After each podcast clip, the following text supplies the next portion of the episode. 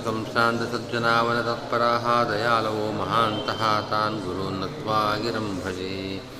ಓಂ ನಾರಾಯಣಂ ಗುಣೇಶ್ವರ್ವೈರುದೀರ್ಣಂ ದೋಷವರ್ಷಿತಂ ಜ್ಞೇಯಂ ಗಮ್ಯಂ ಗುರುಸ್ಥಾಪಿನತ್ಮಾ ಸ್ತೋತ್ರಾರ್ಥ ಉಚ್ಯತೆ ಓಂ ಅಥಾತೋ ಬ್ರಹ್ಮಜಿಜ್ಞಾಸಾ ಓಂ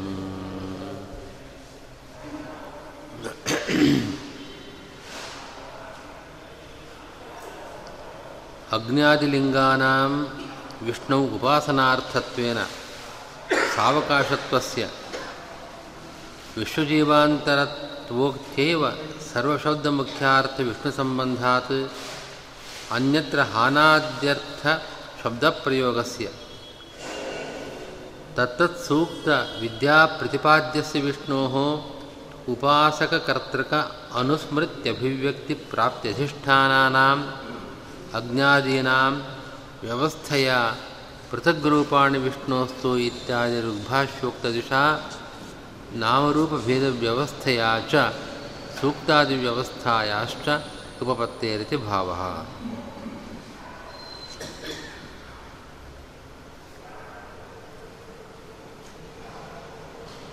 ಈ ಅಧಿಕರಣದ ಪೂರ್ವಪಕ್ಷ ಮಾಡುವಾಗ ವೈಶ್ವಾನರಾಜ ಶಬ್ದಗಳೆಲ್ಲವೂ ಕೂಡ ವಿಷ್ಣುವಾಚಕ ಅಂತ ಹೇಳಿದ ಪಕ್ಷದಲ್ಲಿ ಇದು ಅಗ್ನಿ ಸೂಕ್ತ ವರುಣ ಸೂಕ್ತ ಇಂದ್ರ ಸೂಕ್ತ ಎಂಬ ಸೂಕ್ತ ವ್ಯವಸ್ಥೆ. ಇದು ಇಂಥ ದೇವತೆಯ ವಿದ್ಯೆ. ಹೀಗೆಲ್ಲ ಅದಕ್ಕೆ ಲೋಕದಲ್ಲಿ ಬೇರೆ ಪ್ರಸಿದ್ಧಿ ಇದೆ. ಆ ಸೂಕ್ತ ವ್ಯವಸ್ಥೆ, ವಿದ್ಯಾ ವ್ಯವಸ್ಥೆ ಇವೆಲ್ಲವನ್ನು ಹೇಗೆ ಕೊಡಿಸೋದು, ಹಾಗೆ ಅಂತ ಒಂದು ಪ್ರಶ್ನೆ ಬಂದಿತ್ತು. ಅದಕ್ಕೆ ನಾಲ್ಕು ಸೂತ್ರಗಳಲ್ಲಿ ಉತ್ತರ ಕೊಟ್ಟಿದ್ದಾರೆ. ಓಂ ಸಾಕ್ಷಾದಪ್ಯವಿರೋಧಂ ಜೈಮಿನಿ ಓಂ ಅಂತ ಜೈಮಿನಿ ಮತವನ್ನು ಹೇಳ್ತಕ್ಕಂತಹ ಸೂತ್ರವೊಂದು ಓಂ ಅಭಿವ್ಯಕ್ತೆ ರಾಶ್ಮರಥ್ಯ ಓಂ ಅಂತ ಆಶ್ಮರಥ್ಯಾಚಾರ್ಯರ ಮತ. ಓಂ ಸಂಪತ್ತೇರ್ಜವಿನ ಸತಾಹಿ ದರ್ಶಯತಿ ಓಂ ಅನ್ನೋದು ಇನ್ನೊಂದು ಸೂತ್ರ ಜೈಮಿನಿಗಳ ಅಭಿಪ್ರಾಯ. ಎರಡು ಜೈಮಿನಿಗಳ ಸಂಬಂಧಪಟ್ಟಂತೆ ಎರಡು ಸೂತ್ರಗಳಿವೆ. ಓಂ ಅನುಸ್ಮೃತೇರ್ ಬಾದರಿಹಿ ಓಂ ಬಾದರಿಗಳು, ಬಾದರಾಯಣರ ಪುತ್ರರು, ಶುಕಾಚಾರ್ಯರು ಅವರ ಅಭಿಪ್ರಾಯ. ಹೀಗೆ ಮೂ, ನಾಲ್ಕು ಸೂತ್ರಗಳು ಒಟ್ಟು ಮೂರು ಅಭಿಪ್ರಾಯ.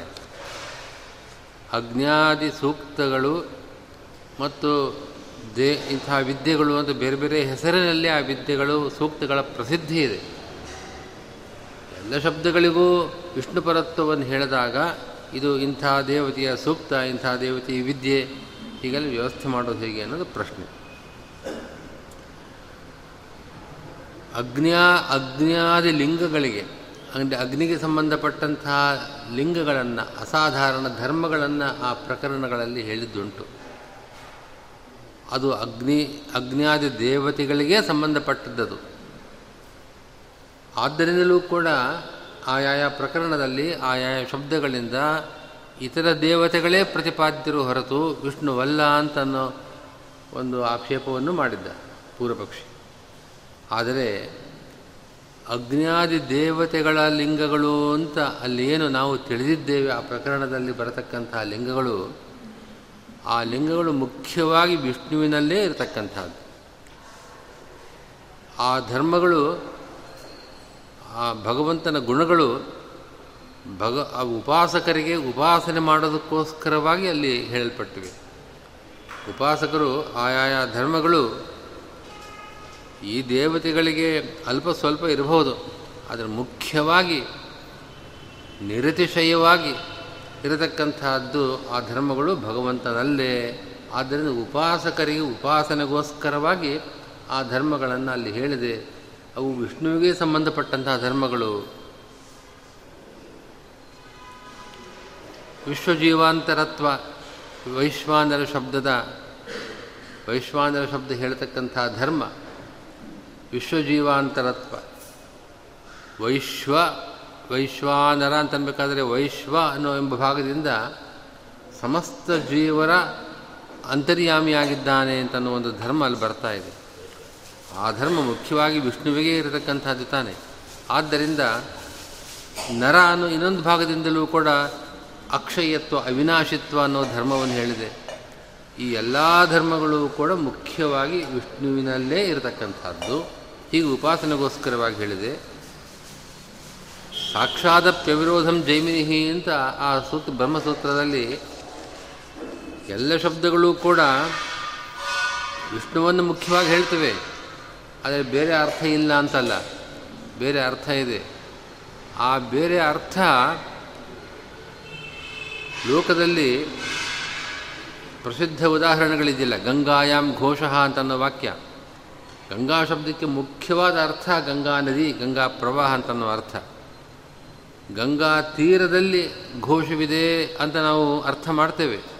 ಗಂಗಾ ಶಬ್ದಕ್ಕೆ ಗಂಗಾ ತೀರ ಅನ್ನೋ ಅರ್ಥ ಅದು ಅದರ ಅರ್ಥವಲ್ಲ ಅದು, ಆ ಶಬ್ದದ ಅರ್ಥವಲ್ಲ ಅದು. ಅಲ್ಲಿ ನಮಗೆ ಮೊದಲು ಆ ಮುಖ್ಯವಾದ ಅರ್ಥ ಗಂಗಾ ನದಿ ಗಂಗಾ ನದಿ ಅನ್ನೋ ಅರ್ಥ ತಿಳಿದು ಬರುತ್ತೆ. ಆದರೆ ನದಿಯಲ್ಲಿ ಘೋಷ ಇರೋದಕ್ಕೆ ಸಾಧ್ಯವಿಲ್ಲ. ಘೋಷ ಅಂದರೆ ಹಳ್ಳಿ ಅಲ್ಲಿ ನದಿ ಪ್ರವಾಹದಲ್ಲಿ ಹೇಗಿರೋದು ಅಂತ ಮೊದಲು ವಾಚ್ಯಾರ್ಥ, ಆ ಮುಖ್ಯಾರ್ಥದ ಜ್ಞಾನ. ಅದು ಎಲ್ಲಿ ಹೊಂದ್ಕೊಳ್ಳೋದಿಲ್ಲ ಅಂತನ್ನೋ ಒಂದು ಅನುಸಂಧಾನ. ಅನಂತರದಲ್ಲಿ ಬೇರೆ ಅರ್ಥವನ್ನು ಇಲ್ಲಿ ಹೀಗೆ ಅರ್ಥ ಇರಬೇಕು ಅಂತನೋ ಈ ರೀತಿಯಾದ ಯೋಚನೆ.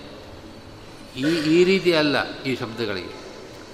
ನಾವು ಅಗ್ನಿ ಅಂತಂದರೆ ಅಗ್ನಿ ದೇವತೆ ಅನ್ನೋ ಅರ್ಥದಲ್ಲಿ ಪ್ರಯೋಗ ಮಾಡ್ತೇವೆ. ಮಾಡುವಾಗ ಈ ಅಗ್ನಿ ಶಬ್ದ, ವಿಷ್ಣುವಿನಲ್ಲೇ ಮುಖ್ಯವಾದ ಶಬ್ದ, ಇದು ಈ ದೇವತೆಯನ್ನು ಹೇಳೋಕ್ಕೆ ಸಾಧ್ಯವಿಲ್ಲ, ಇದು ಸರಿಯಲ್ಲ ಅಂತ ಅದನ್ನು ಲಕ್ಷಣಾವೃತ್ತಿ ಅಂತ ಕರೀತಾರೆ.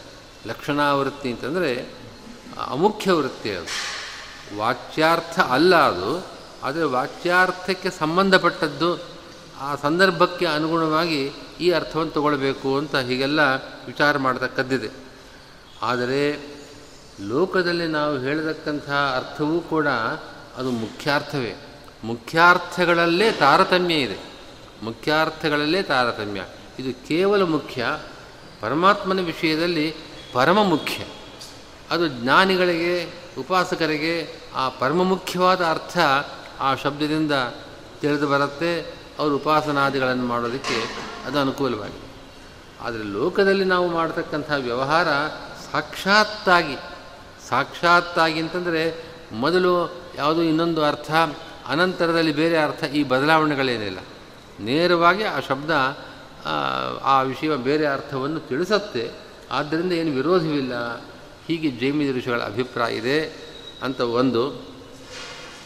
ಅಭಿವ್ಯಕ್ತೇರಿತ್ಯಾಶ್ಮರಥ್ಯ ಅಂತ ಆಶ್ಮರಥ್ಯಾಚಾರ್ಯರು ಅವರು ಹೇಳ್ತಾರೆ, ಆಯಾಯ ಸೂಕ್ತಗಳಿಂದ ಆಯಾಯ ಸೂಕ್ತಗಳಲ್ಲಿ ಪರಮಾತ್ಮನೇ ಮುಖ್ಯ ಪ್ರತಿಪಾದ್ಯನಾಗಿದ್ದಾನೆ, ನಿಜ. ಅಗ್ನ್ಯಾದಿ ದೇವತೆಗಳು ಅಲ್ಲಿ ಪ್ರತಿಪಾದ್ಯರಲ್ಲ. ತಾತ್ಪರ್ಯ ಇರೋದು ಭಗವಂತನ ಗುಣಗಳನ್ನು ಹೇಳುವ ತಾತ್ಪರ್ಯವೇ ಆ ಸೂಕ್ತಗಳಿಗೆ, ಆ ವಿದ್ಯೆಗಳಿಗೆ ಇದೆ. ಆದರೂ ಇದು ಅಗ್ನಿ ಸೂಕ್ತ, ಇದು ವಾಯು ಸೂಕ್ತ, ಹೀಗೆಲ್ಲ ಒಂದು ಸೂಕ್ತದ ವ್ಯವಸ್ಥೆ ಮಾಡಿದ್ದು ಸರಿಯಾಗೇ ಇದೆ. ಯಾಕೆ ಅಂತಂದರೆ ಆ ಅಗ್ನಿ ಸೂಕ್ತ ಮೊದಲಾದವುಗಳಿಂದ ಪರಮಾತ್ಮನನ್ನು ಉಪಾಸನೆ ಮಾಡಿದಾಗ, ಆಗ ಭಗವಂತ ಆ ಉಪಾಸಕನಿಗೆ ಆ ಅಗ್ನಿ ದೇವತೆಯಲ್ಲಿ, ಅಗ್ನಿ ಸೂಕ್ತದಿಂದ ಉಪಾಸನೆ ಮಾಡತಕ್ಕಂಥ ಉಪಾಸಕನಿಗೆ ಭಗವಂತ ಅಭಿವ್ಯಕ್ತನಾಗ್ತಾನಲ್ಲ.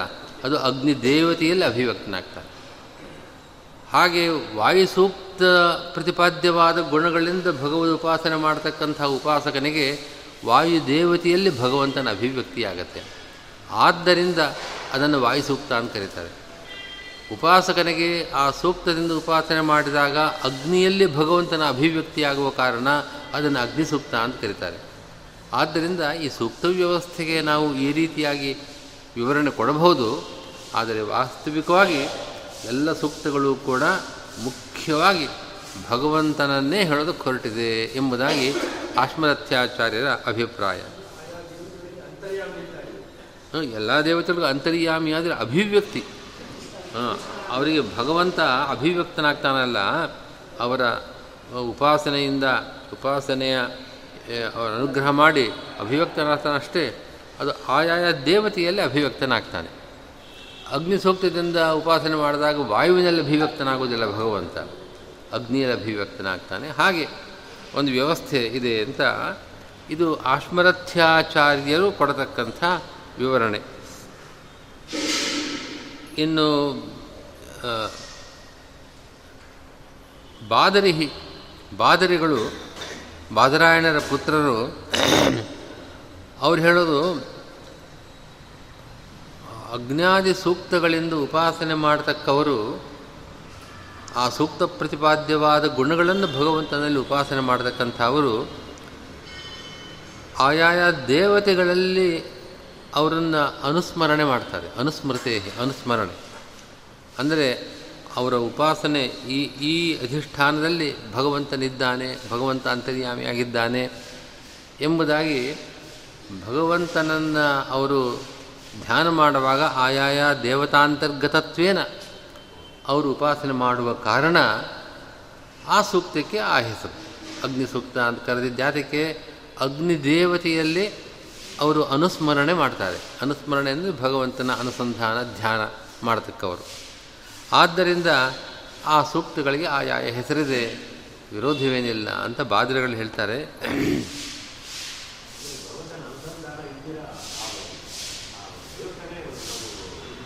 ಹೌದು, ಆ ದೇವತೆಗಳ ಮೂಲಕವಾಗಿ ಆ ದೇವತೆಗಳಲ್ಲಿ ಅಭಿವ್ಯಕ್ತನಾಗ್ತಾನೆ ಅಂತ ಒಂದು ಅಭಿಪ್ರಾಯ. ಆ ದೇವತೆಗಳಲ್ಲಿ ಅನುಸಂಧಾನ ಮಾಡ್ತಾರವರು ಅವ್ರಿಗೊಂದು ಅಧಿಷ್ಠಾನ. ಅಲ್ಲಿ ಪ್ರತಿಮೆ ಪ್ರತಿಮೆ ರೂಪದಲ್ಲಿ ಅವರು ಆ ದೇವತೆಗಳನ್ನು ಅನುಸಂಧಾನ ಮಾಡ್ತಾರೆ. ಆದ್ದರಿಂದ ಸೂಕ್ತ ವ್ಯವಸ್ಥಾದಿಗಳು ಯುಕ್ತವಾಗ್ತದೆ ಅಂತ ಅವರ ಅಭಿಪ್ರಾಯ. ಹಾಂ. ಇಲ್ಲ, ಹಾಗೆ ಮಾಡಲಿಲ್ಲ ಅಲ್ಲಿ. ಅಲ್ಲಿ ಹಾಂ ಅವರು ಮಾಡಿದ್ದು ಭಗವಂತನ ಗುಣಗಳನ್ನು ಹೇಳತಕ್ಕಂಥ ಆ ಸೂತ್ರಗಳನ್ನು ಅರ್ಥಾನುಸಂಧಾನ ಪೂರ್ವಕವಾಗಿ ಅವರು ಬೃಹತಿ ಸಹಸ್ರವನ್ನು ಪಠನ ಮಾಡ್ತಾಯಿದ್ರು ಅವರ ಪಠನವನ್ನು ಕೇಳಿ ಭಗವಂತ ಸಂತುಷ್ಟನಾಗಿ ಅವರಿಗೆ ಅನುಗ್ರಹ ಮಾಡಿದ್ದಷ್ಟೇ ಹೊರತು ಅಲ್ಲಿ ಅವರು, ಅಲ್ಲಿ ಉಪಾಸನಾದಿಗಳನ್ನು ಮಾಡಿದ್ದ ಸಂದರ್ಭ ಅಲ್ಲ. ಹೌದು ಹೌದು, ಅವ್ರು ಕೇಳ್ತಾರೆ. ಹಾಂ ನೀನು ಯಾರು ಅಂತ ಕೇಳ್ತಾರೆ. ಯಾಕೆಂದರೆ ಇಂದ್ರನ ಬಾಯಿಂದ ಇಂಥ ಮಾತು ಬರೋದಿಲ್ಲ. ಪ್ರಾಣೋಹಮಸ್ಮಿ ಅಂತ, ಅಹಂ ಪ್ರಾಣ ಅಂತ ಇಂದ್ರ ಹೇಳಿದ್ರೆ, ಇಂದ್ರ ಗೊತ್ತಿದೆಯಲ್ಲ, ಇಂದ್ರ ಪರಿಚಯ ಚೆನ್ನಾಗಿದೆ ಅವರಿಗೆ. ಯಾಗ ಶುರು ಮಾಡೋದಕ್ಕಿಂತ ಮುಂಚೆ ಬೇರೆ ರೀತಿ ಮಾತಾಡ್ತಾ ಇದ್ದೆ ಇಂದ್ರ, ಈಗ ಪ್ರಾಣೋ ವಾ ಅಹಮಸ್ಮರಿಷೇ ಅಂತ ಹೇಳಿದ್ರೆ ಅವ್ರಿಗೆ ಆಶ್ಚರ್ಯ ಆಗತ್ತೆ ಆದ್ದರಿಂದ ಕೇಳ್ತಾರೆ. ಇನ್ನು, ಜೈಮಿನಿಗಳು ಸಾಕ್ಷಾತ್ತಾಗಿ ಆಯಾಯ ಶಬ್ದಗಳು ಭಗವದ್ವಾಚಕವೇ ಆಗತ್ತೆ ಅಲ್ಲಿ ಲಕ್ಷಣಾವೃತ್ತಿ ಮೊದಲಾದ ಈ ಶಬ್ದಕ್ಕೆ ಅರ್ಥ ಮಾಡುವ ಬೇರೆ ಬೇರೆ ಕ್ರಮಗಳಿದೆಯಲ್ಲ, ಅದನ್ನೇನು ನಾವು ಲೋಕದಲ್ಲಿ ಉಪಯೋಗಿಸೋದಿಲ್ಲ ಅಂತನ್ನೋ ಒಂದು ವಿಷಯವನ್ನು ಹಿಂದೆ ಹೇಳಿದಾರಷ್ಟೇ. ಹಾಗೆ ಹೇಳಿದ ಜೈಮಿನಿಗಳು, ಸಂಪತ್ತೇ ರೀತಿ ಜೈಮಿನಿ ತಥಾಹಿ ದರ್ಶಯತಿ ಅಂತ ಇನ್ನೊಂದು ಸೂತ್ರದ ಇಂದ ಸೂತ್ರ ಹೇಳ್ತಾ ಇದೆ. ಆ ಆ ರೀತಿಯಾಗಿ ಉಪಾಸನೆ ಮಾಡತಕ್ಕಂಥವರಿಗೆ ತಮ್ ಯಥಾ ಯಥಾ ಉಪಾಸತೆ ತದೇವ ಭವತಿ. ಪರಮಾತ್ಮನನ್ನು ಯಾವ್ಯಾವ ಪ್ರಕಾರದಿಂದ ಉಪಾಸನೆ ಮಾಡ್ತಾ ಇದ್ದಾನೋ, ಅಂದರೆ ಹಾಗೆ ಅಗ್ನಿಯಾದಿ ಅಗ್ನಿಯಾದಿ ದೇವತಾಲೋಕ ಪ್ರಾಪ್ತಿಯಾಗತ್ತೆ ಅವ್ರಿಗೆ. ಅಗ್ನ್ಯಾದಿ ದೇವತಾಲೋಕ ಪ್ರಾಪ್ತಿಯಾಗತ್ತೆ ಅಂತ ಭಗವದ್ ಉಪಾಸನೆ ಮಾಡಿದ್ದಾರೆ, ಅಗ್ನಿ ಲೋಕ ಪ್ರಾಪ್ತಿಯಾಯಿತು ಅಂತಂದೇನು ವಿಶೇಷ ಇದು? ಅಂತ ಪ್ರಶ್ನೆ ಬರ್ಬೋದು. ಆದರೆ ಅಗ್ನಿಯಂತರ್ಗತನಾದ ಭಗವಂತನ ಪ್ರಾಪ್ತಿಯಾಗತ್ತೆ ಆದ್ದರಿಂದ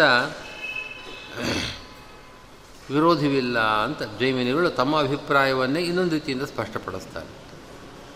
ಒಟ್ಟಿನಲ್ಲಿ ಮೂರು ಪ್ರಕಾರಗಳಿಂದ ಇಲ್ಲಿ ಎಲ್ಲ ಶಬ್ದಗಳು ಭಗವದ್ವಾಚಕವಾಗಿದ್ದರೂ ಕೂಡ ಸೂಕ್ತ ವ್ಯವಸ್ಥೆ, ವಿದ್ಯಾ ವ್ಯವಸ್ಥೆ ಇದನ್ನು ನಾವು ಸಮರ್ಪಕವಾಗಿ ವಿವರಣೆ ಮಾಡಬಹುದು ಅಂತ ಈ ಸೂತ್ರಗಳಲ್ಲಿ ಹೇಳಿದ್ದನ್ನೇ ಇಲ್ಲಿ ತತ್ವಮಂಜರಿಯಲ್ಲಿ ಉಪಾಸಕ ಕರ್ತೃಕ ಅನುಸ್ಮೃತಿ ಅಭಿವ್ಯಕ್ತಿ ಪ್ರಾಪ್ತಿ ಅಧಿಷ್ಠಾನಾಂ ಅಜ್ಞಾದೀನಾಂ ವ್ಯವಸ್ಥೆಯ.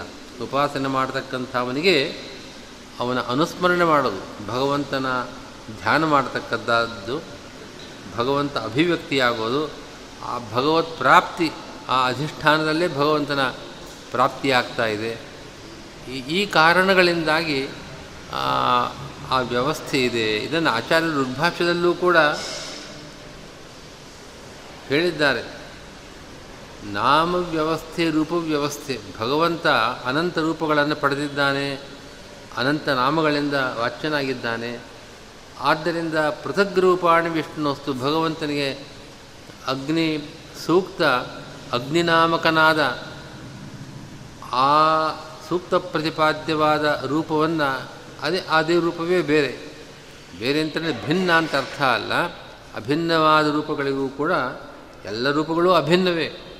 ಆದರೂ ವಿಶೇಷ ಬಲಾತ್ ಭಗವಂತನಿಗೆ, ಈ ಸೂಕ್ತದಿಂದ ಪ್ರತಿಪಾದ್ಯವಾದ ಭಗವದ್ ರೂಪನಿಗೆ, ಭಗವದ್ ರೂಪಕ್ಕೆ ಇಂಥ ನಾಮ, ಇಂಥ ರೂಪ ಅಂತ ಒಂದು ಕ್ರಮ ಇದೆ. ಆದ್ದರಿಂದ ಆ ವ್ಯವಸ್ಥೆ, ಇದನ್ನು ಅಗ್ನಿ ಸೂಕ್ತ, ವಾಯು ಸೂಕ್ತ, ಹೀಗೆಲ್ಲ ವ್ಯವಸ್ಥೆ ಇದೆ ಅಂತ ಋಗ್ಭಾಷ್ಯದಲ್ಲಿ ಇದನ್ನು ಹೇಳಿದ್ದಾರೆ. ಸ್ಥಾನೈಕ್ಯೇನ ತದ್ಗತಾನಾಂ ಐಕ್ಯೋಕ್ತಿವತ್ ವಕ್ಷಮಾಣದಿಶಾ ಹೃದಯಾಕಾಶಸ್ಯ ಅಂಗುಷ್ಟಮಾತ್ರೋಕ್ತಿವಚ್ಚ ಪ್ರಾದೇಶಮಾತ್ರತ್ವಸ್ಯಾಪಿ ಉಪಪತ್ತೇಹೇ ಇತಿ ಭಾವ.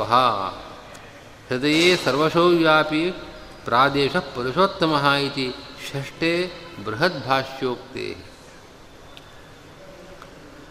ಈ ಮಂತ್ರದಲ್ಲಿ ವೈಶ್ವಾನರ ಸೂಕ್ತದಲ್ಲಿ ಬರತಕ್ಕಂಥ ವಾಕ್ಯ ಅಭಿವಿಮಾನಂ ಪ್ರಾದೇಶ ಮಾತ್ರಂ ಅಭಿವಿಮಾನಂ, ಆತ್ಮಾನಂ ಅಂತ ವಾಕ್ಯ ಇದೆ ಅಲ್ಲಿ. ಭಗವಂತ ಇಲ್ಲಿ ವೈಶ್ವಾನರ ಅಂತಂದರೆ ಭಗವದ್ರೂಪ ಅದು ಅದು ಪ್ರಾದೇಶ ಮಾತ್ರವಾಗಿದೆ ಅಂತ ಒಂದು ಶಬ್ದ ಇದೆ. ಸರ್ವವ್ಯಾಪಿಯಾದ ಭಗವಂತನಿಗೆ ಪ್ರಾದೇಶ ಮಾತ್ರತ್ವ ಅಲ್ಪ ಪರಿಮಾಣ ಹೇಗೆ ಅಂತ ಒಂದು ಪ್ರಶ್ನೆ ಬಂದಿದೆ ಪೂರ್ವಪಕ್ಷದಲ್ಲಿ.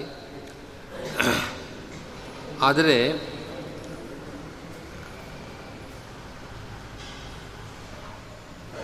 ಇವಾಗ ಸ್ಥಾನೈಕ್ಯದಿಂದ ಬ್ರಾಹ್ಮಣ ಉದಾಹರಣೆ ಕೊಡ್ತಾರಲ್ಲ.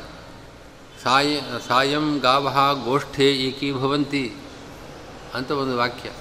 ಸಾಯಂಕಾಲ ಎಲ್ಲ ಗೋವುಗಳು ಕೂಡ ಗೋಷ್ಠದಲ್ಲಿ, ಆ ಕೊಟ್ಟಿಗೆಯಲ್ಲಿ ಒಂದಾಗ್ತವೆ. ಒಂದಾಗ್ತವೆ ಅಂತಂದರೆ ಹಾಂ ಏಕಸ್ಥಾನ, ಏಕಸ್ಥಾನದಲ್ಲಿರ್ತವೆ ಅಂತ ಹೇಳುವ ರೂಢಿ, ಆ ಕ್ರಮ ಇದೆ ಲೋಕದಲ್ಲಿ. ಅದರಂತೆ ಪ್ರಾದೇಶ ಮಾತ್ರ ಅಂದರೆ ಆ ಸ್ಥಳದ, ಆ ಸ್ಥಳದಲ್ಲಿರತಕ್ಕಂಥ ಪರಿಮಾಣವನ್ನು ಭಗವದ್ ರೂಪದಲ್ಲಿ ವ್ಯವಹಾರ ಮಾಡಿದ್ದು. ಹೃದಯಾಕಾಶದಲ್ಲಿರತಕ್ಕಂಥ ಭಗವಂತ, ಆಯಾಯ ಜೀವನ ಹೃದಯಾಕಾಶದಲ್ಲಿರತಕ್ಕಂಥ ಭಗವಂತ, ಆಯಾಯ ಜೀವನ ಅಂಗುಷ್ಠ ಮಾತ್ರ ಪರಿಮಾಣ ಅಂತ ಹೇಳೋದುಂಟು. ಯಾಕೆಂತಂದರೆ ಆ ಜೀವನ ಹೃದಯಾಕಾಶಕ್ಕೆ ಅಷ್ಟು ಪರಿಮಾಣ ಇದೆ.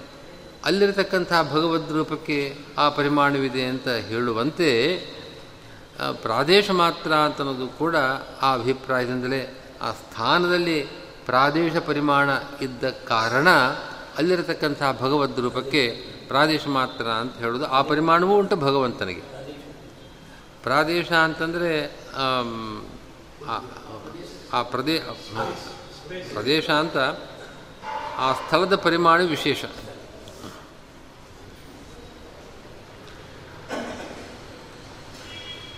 ಅದೇ ನೋಡಿ ಬೃಹದಾರಣ್ಯಕ ಭಾಷ್ಯದಲ್ಲಿ ಹೃದಯೇ ಸರ್ವಶೋ ವ್ಯಾಪಿ ಪ್ರಾದೇಶ ಪುರುಷೋತ್ತಮ. ಹೃದಯಾಕಾಶದ ಪರಿಮಾಣವನ್ನು ಪ್ರಾದೇಶ ಪರಿಮಾಣ ಅಂತ ಹೇಳ್ತಾರೆ. ಹಾಂ ಹ್ಞೂ ಅದೇ ಅದು ವ್ಯತ್ಯಾಸ ಆಗುತ್ತೆ. ಆಯಾ ಜೀವನ ಪರಿಮಾಣದ, ಹೃದಯಾಕಾಶದ ಪರಿಮಾಣದ ದೃಷ್ಟಿಯಿಂದ ವ್ಯತ್ಯಾಸ ಆಗ್ತದೆ. ಅತ್ರ ಶ್ರುತಿರ್ಲಿಂಗಾಧಿಕಾಪರ ಇತಿ ಅನುಭಾಷ್ಯೆ ವೈಶ್ವಾನರಶಬ್ದಸ್ಯ ಲೋಕತಃ ಅಗ್ನೌ ರೂಢಿಮಾಶ್ರಿತ್ಯ ನಾಮತ್ವೋಕ್ತಾವಪಿ ಇಹ ವಿಷ್ಣು ಯೌಗಿಕತ್ವಾತ್ ಲಿಂಗತ್ವೋಕ್ತಿ ಅವಿರುದ್ಧ ಈ ವೈಶ್ವಾನರ ಶಬ್ದ ಲೋಕದೃಷ್ಟಿಯಿಂದ ರೂಢ, ರೂಢವಾಗಿದೆ, ಅಗ್ನಿಯಲ್ಲಿ ರೂಢವಾದ ಶಬ್ದ. ಅನುಭಾಷ್ಯದಲ್ಲಿ ವೈಶ್ವಾನರ ಶ್ರುತಿ ಅಂತಲೇ ಕರೆದಿದ್ದಾರೆ. ವೈಶ್ವಾನರ ಶ್ರುತಿ. ಶ್ರುತಿ ಅಂದರೆ ನಾಮಾತ್ಮಕ ಶಬ್ದ. ಲಿಂಗಾತ್ಮಕ ಶಬ್ದ, ನಾಮಾತ್ಮಕ ಶಬ್ದ ಅಂತ ವ್ಯತ್ಯಾಸ ಇದೆಯಲ್ಲ. ಯಾವ ಶಬ್ದ ಒಂದು ವ್ಯಕ್ತಿಯನ್ನು ಅಥವಾ ವಸ್ತುವನ್ನು ಪ್ರಧಾನವಾಗಿ ತಿಳಿಸತ್ತೋ ಅದನ್ನು ನಾಮಾತ್ಮಕ ಶಬ್ದ. ಇಂದ್ರ ಅನ್ನೋ ಶಬ್ದ. ಇಂದ್ರ ಅನ್ನೋ ವ್ಯಕ್ತಿಯನ್ನು ನೇರವಾಗಿ ಹೇಳ್ತಾ ಇದೆ ಆದರೆ ಸರ್ವಗತ ಸರ್ವಗತ ಅನ್ನೋ ಶಬ್ದ ಇದೆ. ಅದು ಸರ್ವಗತತ್ವ ಎಂಬ ಧರ್ಮವನ್ನು ಪ್ರಧಾನವಾಗಿ ಹೇಳ್ತಕ್ಕಂಥ ಶಬ್ದ. ತನ್ಮು ತದ್ವಾರ ವ್ಯಕ್ತಿಯನ್ನು ಹೇಳುತ್ತೆ. ಆದರೆ ಪ್ರಾಧಾನ್ಯ ನಮಗೆ ಆ ಧರ್ಮದ ಪ್ರತೀತಿ ಬರ್ತಾ ಇದೆ. ಅದು ಲಿಂಗಾತ್ಮಕ ಶಬ್ದ ಅಂತ ಕರೀತಾರೆ. ಅನುಭಾಷ್ಯದಲ್ಲಿ ಅಂದರೆ ಅನುವ್ಯಾಖ್ಯಾನದಲ್ಲಿ ಶ್ರುತಿ ಲಿಂಗಾಧಿಕಾಪರ ಈ ಅಧಿಕರಣದಲ್ಲಿ ಅನೇಕ ಲಿಂಗಗಳಿಂದ ಕೂಡಿರತಕ್ಕಂಥ ಶ್ರುತಿ ವೈಶ್ವಾನರ ಶಬ್ದವನ್ನು ಸಮನ್ವಯ ಮಾಡಲಾಗಿದೆ ಅಂತ ಆಚಾರ್ಯ ಹೇಳಿದ್ದಾರೆ. ಆದ್ದರಿಂದ ವೈಶ್ವಾನರ ಶಬ್ದ ಇದು ನಾಮಾತ್ಮಕವಾದ ಶಬ್ದ ಅಂತ ನಮಗೆ ಅನುವ್ಯಾಖ್ಯಾನದ ವಾಕ್ಯದಿಂದ ಗೊತ್ತಾಗ್ತಾ ಇದೆ.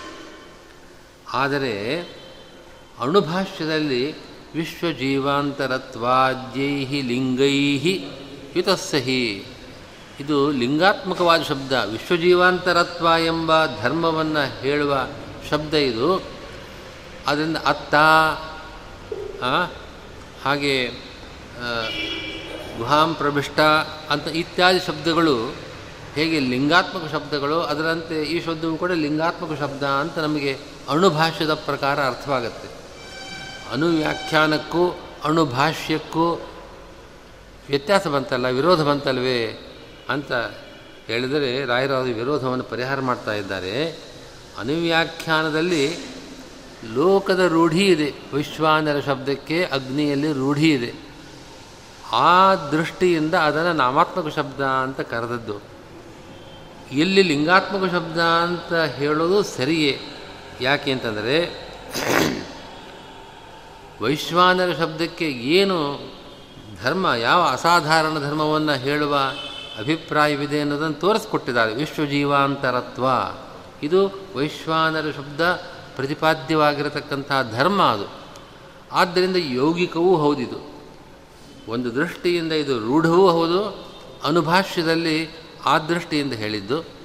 ಅಣುಭಾಷ್ಯದಲ್ಲಿ ಅದರ ಯೋಗವನ್ನು ತೋರಿಸಿ, ಶಬ್ದದ ಅವಯವಗಳಿಂದ ಬರತಕ್ಕಂತಹ ಅರ್ಥವನ್ನು ತೋರಿಸಿ, ಇದು ಲಿಂಗಾತ್ಮಕ ಶಬ್ದ ಅಂತ ಹೇಳಿದ್ದಾರೆ. ಯಾವ ವಿರೋಧವೂ ಇಲ್ಲ. ನಾಮಾತ್ಮಕ ಶಬ್ದವೂ ಹೌದಿದು, ಲಿಂಗಾತ್ಮಕ ಶಬ್ದವೂ ಆಗತ್ತೆ. ಒಂದು ದೃಷ್ಟಿಭೇದ. ಆದ್ದರಿಂದ ವಿರೋಧವಿಲ್ಲ ಅಂತ ಹೇಳಿ ಪಾದಾರ್ಥಂ ಉಪಸಂಹರತಿ ವಿಶ್ವಜೀವಿತಿ. ವಿಶ್ವಜೀವಾಂತರತ್ವಾದ್ಯೈ ಪ್ರಸಿದ್ಧೈ ಅನ್ಯವಸ್ತುಷು ಇತ್ಯಸ್ತಿ. ಆ ಪದಗಳನ್ನು ಇಲ್ಲಿ ಜೋಡಿಸ್ಕೊಳ್ಬೇಕು. ಸರ್ವಭೂತೇಷು ಏತಮೇವ ಬ್ರಹ್ಮ ಇತ್ಯುಕ್ತ ವಿಶ್ವಜೀವಾಂತರಸ್ಥತ್ವಾದ್ಯೈ ಅನ್ಯವಸ್ತುಷು ಪ್ರಸಿದ್ಧೈ ಸರ್ವಲಿಂಗೈ ಯುತಃ ಸಹ ಏಕ ವಿಷ್ಣುದೇವ ಹಿ ನ ಅನ್ಯತ್ರ ಪ್ರಸಿದ್ಧ ಇತ್ಯರ್ಥ. ಈ ಪಾದದಲ್ಲಿ ಸರ್ವಗತತ್ವ ಮೊದಲಾದ ಸರ್ವೇಷು ಭೂತೇಶು ಏತಮೇವ ಬ್ರಹ್ಮೇತ್ಯಾಚಕ್ಷತೆ ಅಂತ ಮೊದಲನೇ ಅಧಿಕರಣದಲ್ಲಿ ಆ ವಾಕ್ಯವನ್ನು ತಗೊಂಡಿದ್ದಾರೆ. ಅತ್ತ ಚರಾಚರ ಗ್ರಹಣಾತ್ನ ಸೂತ್ರದಲ್ಲಿ ಅದಿತೇ ಅದಿತತ್ವ ತತ್ತದತ್ವ ಅದ್ವೈತ ತದದಿತೇ ಅದಿತಿತ್ವಂ ಎಂಬ ವಾಕ್ಯದಲ್ಲಿ ಹೇಳಿರತಕ್ಕಂಥ ಅತೃತ್ವ ಎಂಬ ಧರ್ಮವನ್ನು ವಿಚಾರ ಮಾಡಿದ್ದಾರೆ. ಹೀಗೆ ಇವೆಲ್ಲ ಧರ್ಮಗಳು ಕೂಡ ಬೇರೆ ವಸ್ತುಗಳಿಗೆ ಸಂಬಂಧಪಟ್ಟದ್ದು, ಬೇರೆ ವ್ಯಕ್ತಿಗಳಿಗೆ ಸಂಬಂಧಪಟ್ಟದ್ದು ಅಂತ ಲೋಕದಲ್ಲಿ ತಿಳಿದಿದ್ದರೂ ಕೂಡ ವಾಸ್ತವಿಕವಾಗಿ ಈ ಎಲ್ಲ ಲಿಂಗಗಳಿಂದಲೂ ಕೂಡ ವಿಷ್ಣುರೇವ ಯುಕ್ತ. ವಿಷ್ಣುವಿನಲ್ಲೇ ಮುಖ್ಯವಾಗಿರತಕ್ಕಂಥದ್ದು ಹೊರತು ಅನ್ಯತ್ರ ಅಲ್ಲ. ಹೀಗೆ ಅನ್ಯತ್ರ ಪ್ರಸಿದ್ಧವಾದ ಲಿಂಗಾತ್ಮಕ ಶಬ್ದಗಳ ಸಮನ್ವಯವನ್ನು ಈ ಪಾದದಲ್ಲಿ ಅದು ಉಪಲಕ್ಷಣತೆಯ ಸಕಲ ಶ್ರುತಿಗಳ ಸಮನ್ವಯ ಮಾಡುವ ಉದ್ದೇಶವೇ ಇದೆ. ಉದಾಹರಣೆಯಾಗಿ ಕೆಲವು ವಾಕ್ಯಗಳನ್ನು ತೆಗೆದುಕೊಂಡು ಸಮನ್ವಯ ಮಾಡಿದ್ದಾರೆ. ಇದರಂತೆ ಎಲ್ಲ ಶ್ರುತಿಗಳು ಕೂಡ ಅಲ್ಲಿ ಬರತಕ್ಕಂಥ ಎಲ್ಲ ಲಿಂಗಾತ್ಮಕ ಶಬ್ದಗಳು ಕೂಡ ಭಗವಂತನಿಗೆ ಸಂಬಂಧಪಟ್ಟಂಥ ಅಸಾಧಾರಣ ಧರ್ಮಗಳಾಗಿವೆ. ಆ ಶ್ರುತಿಗಳ ಸಮನ್ವಯವನ್ನು ಹೀಗೆ ನಾವು ತಿಳಿಯತಕ್ಕದ್ದು ಅಂತ ಅಭಿಪ್ರಾಯ. ಇಲ್ಲಿಗೆ ಎರಡನೆಯ ಪಾದ ಮುಗಿದಿದೆ. ಇನ್ನು ಪ್ರಥಮಾಧ್ಯಾಯದ ತೃತೀಯ ಪಾದ ಪ್ರಾರಂಭ. ನನ್ವೇವಂ ಅನ್ಯತ್ರ ಪ್ರಸಿದ್ಧಾನಾಂ, ಅನ್ಯತ್ರ ಪ್ರಸಿದ್ಧ ನಾಮಲಿಂಗಾತ್ಮಕ ಅಶೇಷ ಶಬ್ದಾನಾಂ ವಿಷ್ಣುನಿಷ್ಠತಾ ಸಿದ್ಧಾವಪಿ. ಅನ್ಯತ್ರಾಪಿ ವೃತ್ತಿರಸ್ತು ತಥಾ ಚ ಏಕೋ ವಿಷ್ಣುರೇವ ಇತ್ಯವಧಾರಣಾಯೋಗ ಇತ್ಯತಃ ಪ್ರಾಪ್ತ ತೃತೀಯ ಪಾದ. ಇದುವರೆಗೆ ನೀವು ಅನ್ಯತ್ರ ಪ್ರಸಿದ್ಧವಾದ ನಾಮಾತ್ಮಕ ಶಬ್ದಗಳಿಗೆ, ಲಿಂಗಾತ್ಮಕ ಶಬ್ದಗಳಿಗೆ ವಿಷ್ಣು ನಿಷ್ಠತ್ವವನ್ನು, ವಿಷ್ಣುವಿನಲ್ಲಿ ಸಮನ್ವಯವನ್ನು ತೋರಿಸಿಕೊಟ್ಟಿದ್ದೀರಿ. ಒಪ್ಕೊಳ್ಳೋಣ. ವಿಷ್ಣುವನ್ನು ಹೇಳಲಿ. ಆದರೆ ಬೇರೆ ವ್ಯಕ್ತಿಗಳನ್ನು, ಬೇರೆ ವಸ್ತುಗಳನ್ನು ಹೇಳುತ್ತೆ ಅಂತ ಯಾಕೆ ಹೇಳಬಾರ್ದು? ಅದು ಇಬ್ಬರನ್ನೂ ಹೇಳುತ್ತೆ. ವಿಷ್ಣುವನ್ನೂ ಹೇಳ್ತದೆ, ನೀವು ತೋರಿಸಿದ ಪ್ರಕಾರ ಆ ಶಬ್ದಗಳು ವಿಷ್ಣುವಾಚಕವೂ ಹೌದು. ಲೋಕದಲ್ಲಿ ಪ್ರಸಿದ್ಧಿ ಇರುವ ರೀತಿಯಿಂದ ಅದು ಅನ್ಯ ವಸ್ತುವಾಚಕವೂ ಆಗಿದೆ. ಹೀಗೆ ಅವು ಉಭಯತ್ರ ಪ್ರಸಿದ್ಧ ಶಬ್ದಗಳು ಅಂತ ಹೇಳಿಬಿಡೋಣ. ಆದರೆ ನೀವು ಹೇಳಿದ್ದು ವಿಷ್ಣು ಏಕೋ ವಿಷ್ಣುರೇವ. ಅವನೇ ಈ ಎಲ್ಲ ಶಬ್ದಗಳಿಂದ ವಾಚ್ಯ ಅಂತ ಅವಧಾರಣ. ಅವನೊಬ್ಬನೇ ಅಂತ ಹೇಳಿದ್ದೀರಲ್ಲ, ಇದು ಸರಿಯಲ್ಲ. ಈ ಆಶಂಕೆಯ ಪರಿಹಾರಕ್ಕೋಸ್ಕರವಾಗಿ ಮೂರನೇ ಪಾದ, ಉಭಯತ್ರ ಪ್ರಸಿದ್ಧವಾದ ನಾಮಲಿಂಗಾತ್ಮಕವಾದ ಎಲ್ಲ ಶಬ್ದಗಳ ಸಮನ್ವಯವನ್ನು ಮಾಡೋಕ್ಕೋಸ್ಕರವಾಗಿ ಈ ಪಾದ ಹೊರಟಿದೆ. ತದರ್ಥಮಾಹ, ತದ, ತದನ್ಯತ್ರ ವಾಚಕೈ ಮುಖ್ಯತಃ ಸರ್ವಶಬ್ದೈಶ್ಚ ವಾಚ್ಯ ಏಕೋ ಜನಾರ್ದನ ಇತಿ ಅಗ್ರೇತನ ತ್ರಿಪಾದಿ ಆದಾವಪಿ ಆಕೃಷ್ಯತೆ. ತದನ್ಯತ್ರ ಚ ವಾಚಕೈ ಈ ಪದ, ಈ ಇಷ್ಟಕ್ಕೆ ಮುಖ್ಯತಃ ಶಬ್ದ ಇಷ್ಟ ಏಕೋ ಜನಾರ್ದನ ಅಂತ ಅನ್ನೋದನ್ನು ಸೇರಿಸ್ಕೊಳ್ಬೇಕು.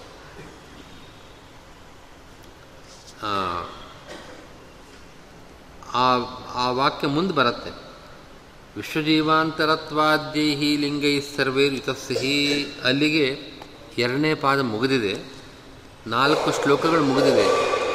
ಅಣುಭಾಷ್ಯದಲ್ಲಿ ಸರ್ವಾಶ್ರಯ ಪೂರ್ಣಗುಣ ಸೂಕ್ಷ್ಮ ಹೃದಬ್ಜಗ ಸೂರ್ಯಾಧಿಭಾಸಕ ಪ್ರಾಣ ಪ್ರಾಣಪ್ರೇರಕೋ ದೈವತೇರಪಿ ಜ್ಞೇಯೋ ನ ವೇದೈ ಶೂದ್ರಾದ್ಯೈ ಕಂಪಕ ಅನ್ಯಶ್ಚ ಜೀವತಃ ಪತಿತ್ವಾದಿಗುಣೈರ್ಯುಕ್ತ ತದನ್ಯತ್ರ ಚ ವಾಚಕೈ ಇಷ್ಟರಿಂದ ಈ ತೃತೀಯ ಪಾದದ ಸಂಗ್ರಹ ಮಾಡಿದ್ದಾರೆ. ಐದು ಆರು ಎರಡು ಶ್ಲೋಕಗಳಿಂದ ತೃತೀಯ ಪಾದದ ಸಾರ ಸಂಗ್ರಹ ಆಗಿದೆ. ಇಲ್ಲಿ ತದನ್ಯತ್ರ ಚ ವಾಚಕೈ ಮುಖ್ಯತಃ ಸ್ವರಶಬ್ದಶ್ಚ ವಾಚ್ಯೇಕೋ ಜನಾರ್ದನ ಎಂಬ ತ್ರಿಪಾದಿ ಮೂರು ಪಾದಗಳ, ಮೂರು ಪಾದಗಳಿದೆ ಅಲ್ಲಿ. ಅಷ್ಟನ್ನು ನಾವು ಇಲ್ಲಿಗೆ ಪ್ರಾರಂಭಕ್ಕೆ ಸೇರಿಸ್ಕೊಳ್ಬೇಕು. ಸರ್ವಾಶ್ರಯ ಅಲ್ಲಿಗೆ ಸೇರಿಸ್ಕೊಳ್ಬೇಕಾಗತ್ತೆ.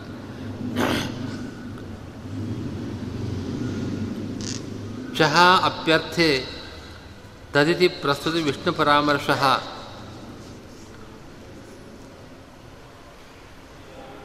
ತದನ್ಯತ್ರಾಪೀತ್ಯುಕ್ತ್ಯಾ ವಿಷ್ಣಾವಪೀತಿ ಸಮುಚ್ಚೀಯತೆ. ತದಿತಿ ಸಪ್ತಮ್ಯಂತಾವ್ಯಯಂ ವಾ. ತತ್ರ ವಿಷ್ಣು ಅನ್ಯತ್ರ ಚ ವಾಚಕೈ ಉಭಯವಾಚಕೈ ಪೂರ್ವಪಾದದ್ವಯನ್ಯಾಯಾಪಾದಿತ, ಉಭಯತ್ರ ಪ್ರಸಿದ್ಧಿಕೈರ್ವಾ. ಶ್ರುತ್ಯಂತರ ಸಾಧಾರಣ್ಯಾದಿನ ಸ್ವತಏವ ಉಭಯತ್ರ ಪ್ರಸಿದ್ಧಿಗೆ ಇರುವ ಸರ್ವಶಬ್ದೈ ನಾಮಲಿಂಗೋಭಯಾತ್ಮಕೈ ಶಬ್ದೈ ಮುಖ್ಯತಃ ಮುಖ್ಯವೃತ್ತಿಯ ಏಕೋ ಜನಾರ್ದನ, ನತು ವಿಷ್ಣು ಅನ್ಯಶ್ಚ ಇತ್ಯರ್ಥ. ಹರೌ ತದನ್ಯತ್ರ ಪ್ರಸಿದ್ಧ ನಾಮಲಿಂಗ ಸಮನ್ವಯ ಮಾಹ ವಿಷ್ಣಾವೇವ ಅತ್ರ ಸೂತ್ರಕೃತ್ ಇತಿ ಫಲಿತಾರ್ಥ. ನ ಕೇವಲಂ ಅನ್ಯತ್ರ ಪ್ರಸಿದ್ಧೈ ಕಿಂತು ತದನ್ಯತ್ರ ವಾಚಕೈ ಸರ್ವಶಬ್ದೈಶ್ಚ ಇತಿ ಚಾರ್ಥ ಒಂದೊಂದು ಅಕ್ಷರಕ್ಕೂ ಅರ್ಥ ಇದೆ, ಒಂದೇ ಅರ್ಥ ಅಲ್ಲ, ಬೇರೆ ಬೇರೆ ಅರ್ಥಗಳಿದೆ ಅಂತ ಹೇಳ್ತಾ ಇದ್ದಾರೆ. ತದನ್ಯತ್ರ ಚ ವಾಚಕೈ ಮುಖ್ಯ, ಮುಖ್ಯತಃ ಸರ್ವಶಬ್ದೈಶ್ಚ. ಇಲ್ಲಿ ಚಕಾರ ಇದೆ, ಮುಖ್ಯತಃ ಸರ್ವಶಬ್ದೈ ಚ. ಈ ಚ ಅಪಿ ಅನ್ನೋ ಅರ್ಥದಲ್ಲಿ ಬಂದಿದೆ. ಸರ್ವಶಬ್ದೇರಪಿ. ತದ, ತದನ್ಯತ್ರ ಅನ್ನುವಾಗ ತತ್ ಅನ್ನೋ ಶಬ್ದ ಇದೆ. ತತ್ ಶಬ್ದಕ್ಕೆ ಹಿಂದೆ ವಿಷ್ಣು, ವಿಷ್ಣುರೇವೈಕ ಅಂತ ವಿಷ್ಣು ಶಬ್ದ ಬಂದಿದೆಯಲ್ಲ, ಆ ವಿಷ್ಣುವನ್ನೇ ತತ್ಶಬ್ದ ಹೇಳುತ್ತೆ ಇಲ್ಲಿ. ತದನ್ಯತ್ರ ಅಂತಂದರೆ ವಿಷ್ಣುವನ್ನು ಬಿಟ್ಟು ಬೇಳೆ ಕಡೆಗಳಲ್ಲಿ ಅಂತ ಅರ್ಥ. ಹೀಗಾಗಿ ತದನ್ಯತ್ರ ಚ ಅಂದರೆ ತದನ್ಯತ್ರಾಪಿ. ಯಾಕೆಂದರೆ ಚ ಅಂದರೆ ಅಪಿ ಅಂತ ಅರ್ಥ ಹೇಳಿದ್ದೇವೆ. ತದನ್ಯತ್ರಾಪಿ ಅಂದರೆ ವಿಷ್ಣುವನ್ನು ಬಿಟ್ಟು ಬೇರೆ ಕಡೆಯಲ್ಲೂ, ಅಂದರೆ ವಿಷ್ಣುವಲ್ಲೂ ಅಂತ ಅರ್ಥ ಆಗುತ್ತಲ್ವೇ? ವಿಷ್ಣುವಿನಲ್ಲೂ ಮತ್ತು ವಿಷ್ಣುವನ್ನು ಬಿಟ್ಟು ಬೇರೆ ಕಡೆಗಳಲ್ಲೂ ಇದು ಆ ಸಮುಚ್ಚಯವನ್ನು ಹೇಳ್ತಾ ಇದೆ, ಆ ಚಕಾರ ಅಪಿಶಬ್ದ ಇದೊಂದು ಈ ರೀತಿ ಒಂದು ವ್ಯಾಖ್ಯಾನ ಮಾಡಬಹುದು. ತತ್ಶಬ್ದಕ್ಕೆ ವಿಷ್ಣು ಅಂತ ತದನ್ಯತ್ರ ವಿಷ್ಣುನ್ಯತ್ರ ಅಂತ ಹೇಳಿದ್ರಲ್ಲ, ಅದು ಇನ್ನೊಂದು ರೀತಿ ವ್ಯಾಖ್ಯಾನ ಮಾಡ್ತಾ ಇದ್ದಾರೆ. ತತ್ ಅನ್ನೋದೊಂದು ಬೇರೆ ಪದ ಅದು. ಅದೊಂದು ಅವ್ಯಯ ಅದು. ಅವ್ಯಯ ಶಬ್ದಗಳಿಗೆ ಸಂದರ್ಭಾನುಗುಣವಾಗಿ ಯಾವ ವಿಭಕ್ತಿಯ, ವಿಭಕ್ತಿ ಇದೆ ಅಂತಲೂ ಹೇಳ್ಬೋದು ಅದ್ರ ಕೊನೆಗೆ. ಅವ್ಯಯಗಳಿಗೂ ಕೂಡ ವಿಭಕ್ತಿಗಳಿರುತ್ತೆ. ಆದ್ದರಿಂದ ತತ್ ಅನ್ನೋದು ಸಪ್ತಮಿ ವಿಭಕ್ತಿಯಂತವಾದ ಒಂದು ಅವ್ಯಯ ಪದ. ತಸ್ಮಿನ್ ಅಂದರೆ ಏನರ್ಥವಾಗುತ್ತೋ ಆ ಅರ್ಥ ಸಿಗತ್ತೆ.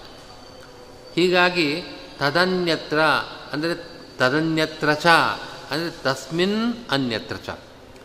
ತಸ್ಮಿನ್ ವಿಷ್ಣು, ತಸ್ಮಿನ್ ವಿಷ್ಣುವಿನಲ್ಲಿ ಅನ್ಯತ್ರ ಚ, ಬೇರೆ ಕಡೆಯಲ್ಲೂ ಕೂಡ.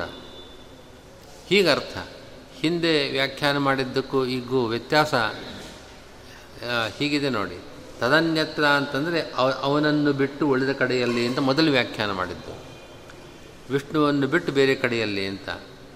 ಈಗ ವ್ಯಾಖ್ಯಾನ ಮಾಡ್ತಾ ಇರೋ ಕ್ರಮ ವಿಷ್ಣುವಿನಲ್ಲಿ ಮತ್ತು ಬೇರೆ ಕಡೆಯಲ್ಲೂ ಅನ್ನೋದು ಆ ಪದಗಳಿಂದಲೇ ಸಿಗ್ತಾ ಇದೆ. ತತ್ ಅಂತ ಅನ್ನೋದೊಂದು ಬೇರೆ ಪದ ಅಂತ ಇಟ್ಕೊಂಡಾಗ ವ್ಯಾಖ್ಯಾನ ಮಾಡ್ಬೋದು. ಹೀಗೆ ತ, ತಸ್ಮಿನ್ ಅಂದರೆ ವಿಷ್ಣು ಅನ್ಯತ್ರ ಚ ವಾಚಕೈ ತದನ್ಯತ್ರ ಚ ವಾಚಕೈ ಅಂದರೆ ವಿಷ್ಣುವಾಚಕವಾದ ಮತ್ತು ಅನ್ಯವಾಚಕವಾದ. ಅಂದರೆ ಉಭಯವಾಚಕವಾದ ಶಬ್ದಗಳು ಅಂತ ಅರ್ಥವಾಯಿತು. ಅಂದರೆ ಹಿಂದೆ ಎರಡು ಪಾದಗಳು ಬಂದಿವೆ. ಪ್ರಥಮ ಪಾದ, ದ್ವಿತೀಯ ಪಾದಗಳು. ಅಲ್ಲಿ ಶಬ್ದಗಳಿಗೆ ಆಯಾಯ ನ್ಯಾಯಗಳಿಂದ, ಆಯಾಯ ಅಧಿಕರಣದಲ್ಲಿ ಒಂದು ಯುಕ್ತಿಗಳನ್ನು ಹೇಳಿ ಸೂತ್ರಕಾರರು ವಿಷ್ಣುವಿನಲ್ಲಿ ಪ್ರಸಿದ್ಧಿ ಇದೆ ಆ ಶಬ್ದಗಳು ಅನ್ನೋದನ್ನು ತೋರಿಸ್ಕೊಟ್ಟಿದ್ದಾರೆ. ಆ ಶಬ್ದಗಳಿಗೆ ವಿಷ್ಣುವಿನಲ್ಲೇ ಪ್ರಸಿದ್ಧಿ. ವಿದ್ಯುತ್ ಪ್ರಸಿದ್ಧಿ, ವಿದ್ಯುತ್ ರೂಢಿ ಇದೆ ಅಂತ ತೋರಿಸ್ಕೊಟ್ಟಿದ್ದಾರೆ. ಲೋಕದಲ್ಲಿ ಬೇರೆ ಅರ್ಥ ಇದೆ ಲೋಕರೂಢಿ ಹೊಂದಿದೆ. ಒಟ್ಟಿನಲ್ಲಿ ಉಭಯತ್ರ ಪ್ರಸಿದ್ಧಿ ಬಂತು. ಹಿಂದಿನ ಅಧಿಕರಣಗಳ, ಹಿಂದಿನ ಎರಡೂ ಪಾದಗಳಿಂದ ಏನು ಹೇಳಿದ್ದಾರೆ ಅದನ್ನು ನಾವು ಮನಸ್ಸಿನಲ್ಲಿ ಇಟ್ಕೊಳ್ಳೋದಾದರೆ, ಲೋಕದ ದೃಷ್ಟಿಯನ್ನು ನಾವು ಸ್ಮರಣೆ, ವಿಚಾರ ಮಾಡೋದಾದರೆ, ಅದು ವಿಷ್ಣುವಾಚಕವೂ ಹೌದು, ಅನ್ಯವಾಚಕವೂ ಹೌದು ಅಂತ ನಮಗೆ ಗೊತ್ತಾಗತ್ತೆ.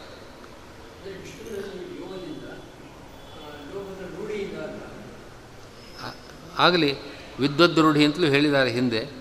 ವಿದ್ವದ್ ರೂಢಿಯೂ ಇದೆ, ಯೋಗವೂ ಇದೆ ಅಂತ ತೋರಿಸ್ಕೊಟ್ಟಿದ್ದಾರೆ. ಲೋಕರೂಢಿಯನ್ನು ನಿರಾಕರಣೆ ಮಾಡಲಿಲ್ಲ. ಅದನ್ನು ಒಪ್ಕೊಂಡಿದ್ದೀರಿ. ಸಾಕ್ಷಾದಪ್ಯ ವಿರೋಧಂ ಜೈಮಿನಿಹಿ ಇತ್ಯಾದಿ ಸೂತ್ರಗಳಿಂದ ಆ ಶಬ್ದಗಳು ಅನ್ಯವಸ್ತು ವಾಚಕವೂ ಆಗಿದೆ ಅಂತ ಒಪ್ಕೊಂಡಿದ್ದೀರಲ್ಲ. ಹೀಗಾಗಿ ಉಭಯತ್ರ ಪ್ರಸಿದ್ಧ ಶಬ್ದಗಳಿವು. ಈ ರೀತಿ ಉಭಯತ್ರ ಪ್ರಸಿದ್ಧವಾಗಿದೆ ಅಂತಾದರೂ ಹೇಳ್ಬೋದು ಅಥವಾ ಆ ಶಬ್ದಗಳು ಬೇರೆ ಉಭಯತ್ರ ಪ್ರಸಿದ್ಧಿಯನ್ನು ಬೇರೆ ಬೇರೆ ರೀತಿಯೂ ಹೇಳ್ಬೋದು. ಆ ವಾಕ್ಯಗಳಲ್ಲಿ ಬೇರೆ ವಸ್ತುವನ್ನು ಹೇಳ್ತಕ್ಕಂಥ ಶಬ್ದಗಳು, ಪ್ರಸಿದ್ಧ ಶಬ್ದಗಳು ಅಲ್ಲಿ ಬರ್ತದೆ. ಅಂತಹ ಶಬ್ದಗಳಿವೆ ಅಲ್ಲಿ. ಉದಾಹರಣೆ ಮುಂದೆ ಬಂದಾಗ ಗೊತ್ತಾಗ್ತದೆ. ಆ ಕಾರಣದಿಂದ ಅದು ಅನ್ಯತ್ರ ಪ್ರಸಿದ್ಧವಾದ ಶಬ್ದಗಳು ವಿಷ್ಣುವಾಚಕ ಅಂತ ನಾವು ಹಿಂದೆ ತಿಳ್ಕೊಂಡವು. ಆದರೆ ಈ ವಾಕ್ಯವನ್ನು ನೋಡಿದ್ರೆ ಆ ಶಬ್ದ ಬೇರೆ ವಸ್ತುವನ್ನು ಹೇಳುತ್ತೆ ಅಂತ ಗೊತ್ತಾಗತ್ತೆ. ಈ ರೀತಿಯಾಗಿ ಉಭಯತ್ರ ಪ್ರಸಿದ್ಧ, ಸ್ವಾಭಾವಿಕವಾಗಿ ಉಭಯತ್ರ ಪ್ರಸಿದ್ಧ. ನೀವು ತಿಳಿಸ್ಕೊಟ್ಟಿದ್ದರಿಂದ ಅಂತಲ್ಲ. ಸ್ವಾಭಾವಿಕವಾಗಿ ಇದು ವಿಷ್ಣುವನ್ನು ಹೇಳುತ್ತೆ, ಬೇರೆ ಪದಾರ್ಥವನ್ನು ಹೇಳುತ್ತೆ ಅಂತಲೂ ಹೇಳ್ಬೋದು. ಅದು ಮುಂದೆ ಅದಕ್ಕೆ ಉದಾಹರಣೆಗಳೆಲ್ಲ ಸಿಗ್ತವೆ. ಹೀಗೆ ಉಭಯತ್ರ ಪ್ರಸಿದ್ಧವಾದ ಶಬ್ದಗಳು ಅಂತ ಯಾವ ಯಾವ ಶಬ್ದಗಳನ್ನು ಹೇಳ್ತೇವೋ ಆ ಎಲ್ಲ ನಾಮಾತ್ಮಕವಾದ, ಲಿಂಗಾತ್ಮಕವಾದ ಶಬ್ದಗಳಿಂದ ಅನ್ಯತ್ರ, ತದನ್ಯತ್ರ ಚ ವಾಚಕೈ ಮುಖ್ಯತಃ ಮುಖ್ಯತಃ, ಅಂದರೆ ಮುಖ್ಯವೃತ್ತಿಯಿಂದ ವಾಚ್ಯ ಏಕೋ ಜನಾರ್ದನ, ಏಕ ಜನಾರ್ದನ ವಾಚ್ಯ. ನತು ನತು ವಿಷ್ಣು ಅನ್ಯಶ್ಚ ವಿಷ್ಣು ಮತ್ತು ಮತ್ತೊಬ್ಬ. ಇಬ್ಬರೂ ವಾಚ್ಯರು ಅಂತಲ್ಲ. ಜನಾರ್ದನ ಏಕ ಏವ ವಾಚ್ಯ. ಈ ಎಲ್ಲ ಶಬ್ದಗಳ ಮುಖ್ಯವಾದ ಅರ್ಥ ಜನಾರ್ದನನೊಬ್ಬನೇ. ಒಟ್ಟಿನಲ್ಲಿ ಫಲಿತಾರ್ಥ ಏನು ಅಂತಂದರೆ, ಈ ಪಾದದಲ್ಲಿ ವಿಷ್ಣುವಿನಲ್ಲಿ ಮತ್ತು ಅನ್ಯತ್ರ ಪ್ರಸಿದ್ಧವಾಗಿರತಕ್ಕಂಥ ನಾಮಾತ್ಮಕವಾದ, ಲಿಂಗಾತ್ಮಕವಾದ ಎಲ್ಲ ಶಬ್ದಗಳ ಸಮನ್ವಯವನ್ನು ವಿಷ್ಣುವಿನಲ್ಲೇ ಆ ಶಬ್ದಗಳ ಸಮನ್ವಯವಿದೆ ಎಂಬ ವಿಷಯವನ್ನು ಸೂತ್ರಕಾರರು ಹೇಳ್ತಾರೆ ಅಂತನ್ನೋದು ಒಟ್ಟು ಫಲಿತಾರ್ಥ. ಹಾಂ ಯಾವುದನ್ನು? ಹಾಂ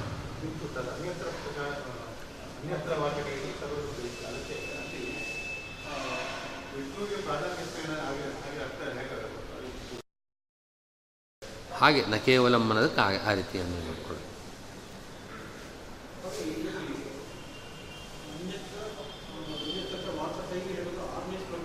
ಹಾಂ.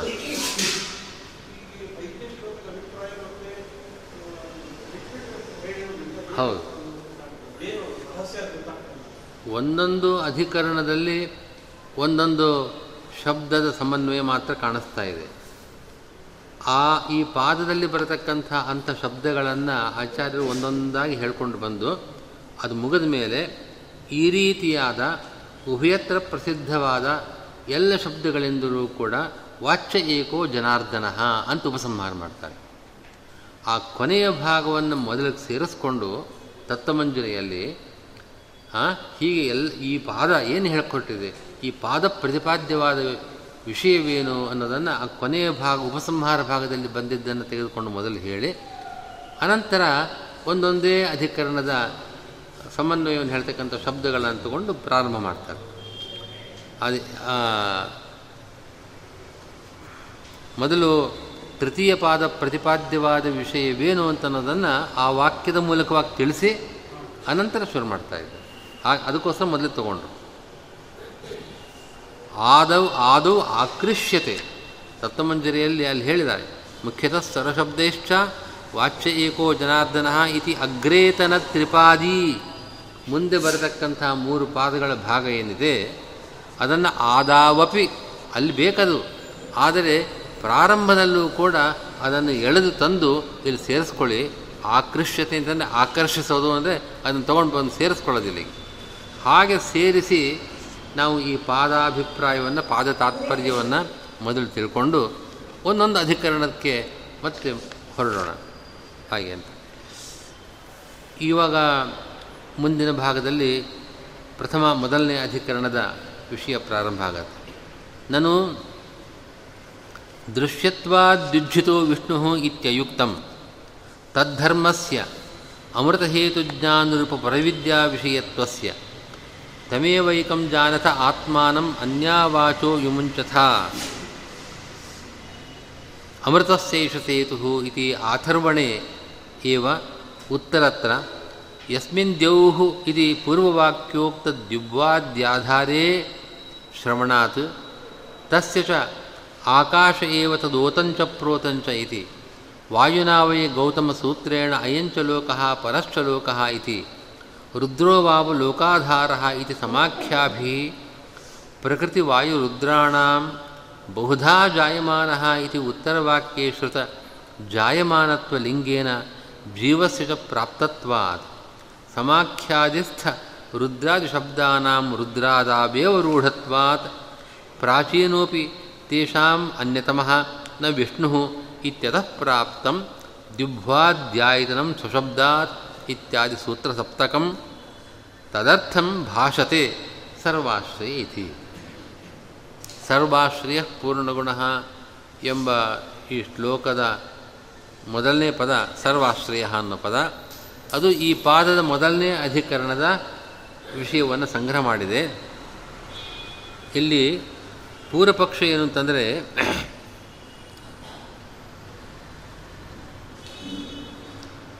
ನೀವು ಹಿಂದೆ ಅದೃಶ್ಯತ್ವಾಧಿಕರಣದಲ್ಲಿ ದೃಶ್ ದೃಶ್ಯತ್ವಾದುಜ್ಜಿತ ಸದಾ ಅದೃಶ್ಯತ್ವಾದಿ ಗುಣಗಳು ವಿಷ್ಣುವಿನಲ್ಲೇ ಇರತಕ್ಕದ್ದು ಅಂತ ಹೇಳಿದ್ದೀರಿ. ಅದು ಸರಿಯಲ್ಲ. ಆ ಅದೃಶ್ಯತ್ವಾದಿ ಗುಣಗಳಿಗೆ ಅಥ ಪರಾ ಯಯಾ ತದಕ್ಷರಮಧಿಗಮ್ಯತೆ ಬಂದಿದೆ ಅದು. ಆಥರ್ವಣದಲ್ಲಿ ಪ್ರಾರಂಭದ ವಾಕ್ಯ ಅದು.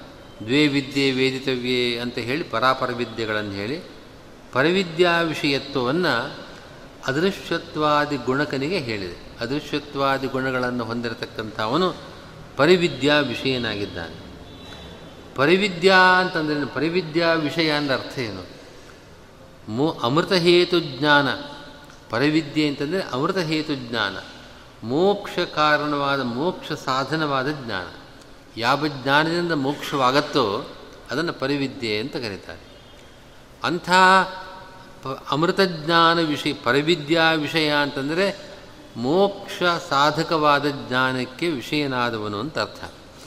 ಇಂಥ ಪರಿವಿದ್ಯಾ ವಿಷಯತ್ವವನ್ನು ಅದೃಶ್ಯತ್ವಾದಿ ಗುಣಗಳನ್ನು ಹೊಂದಿರತಕ್ಕವನಿಗೆ, ವಿಷ್ಣುವಿಗೆ ಇದೆ ಅಂತ ಅಲ್ಲಿ ನಾವು ತಿಳಿದಿದ್ದೇವೆ. ನೀವು ಹೇಳಿದ್ದೀರ ಆದರೆ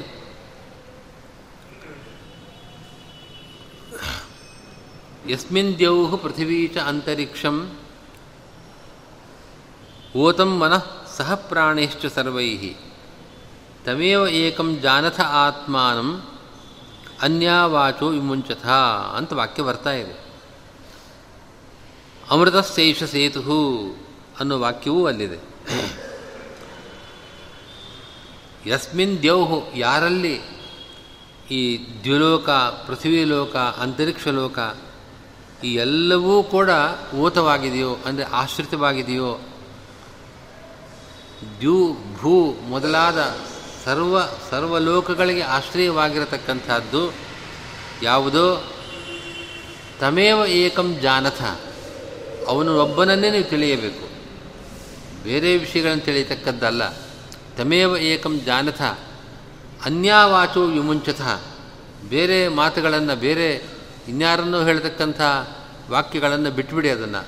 ಅದು ಹೇಯವಾದದ್ದು, ಅದು ತ್ಯಾಜ್ಯವಾದದ್ದು. ನೀವು ತಿಳಿಯಬೇಕಾದದ್ದು ಯಾವುದನ್ನು? ದ್ಯು ಭೂ ಮೊದಲಾದ ಸರ್ವಾಧಾರವಾದ, ಸರ್ವಾಶ್ರಯವಾದ ವಸ್ತುವನ್ನೇ ನೀವು ತಿಳಿ, ತಿಳಿಯಿರಿ. ತಮೇವ ಏಕಂ ಜಾನಥ ಅನ್ಯಾವಾಚ ವಿಮುಂಚಥ.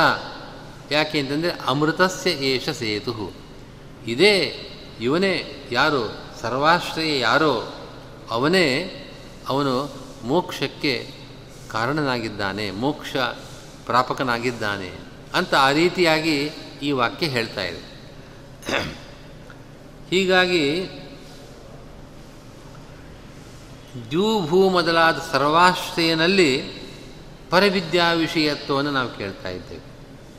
ನಾವು ಹಿಂದಿನ ಪಾದದಲ್ಲಿ ನೀವು ಅದೃಶ್ಯತ್ ಅದೃಶ್ಯತ್ವಾದಿ ಗುಣಕೋ ಧರ್ಮೋಕ್ತೇ ಮೊದಲಾದ ಸೂತ್ರಗಳಲ್ಲಿ ನೀವು ಪರಿವಿದ್ಯಾ ವಿಷಯತ್ವವನ್ನು ವಿಷ್ಣುವಿಗೆ ಅದೃಶ್ಯತ್ವಾದಿ ಗುಣಗಳಿಂದ ಯುಕ್ತನಾದ ವಿಷ್ಣುವಿಗೆ ಇರತಕ್ಕಂಥ ಧರ್ಮ ಅದು ಅಂತ ನೀವು ಹೇಳಿದ್ದೀರಿ.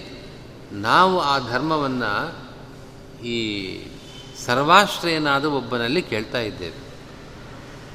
ಯಾರು ಈ ಸರ್ವಾಶ್ರಯ? ಅಂದರೆ ಅನೇಕ ವಾಕ್ಯಗಳು, ಸಮಾಖ್ಯ ವಾಕ್ಯಗಳು.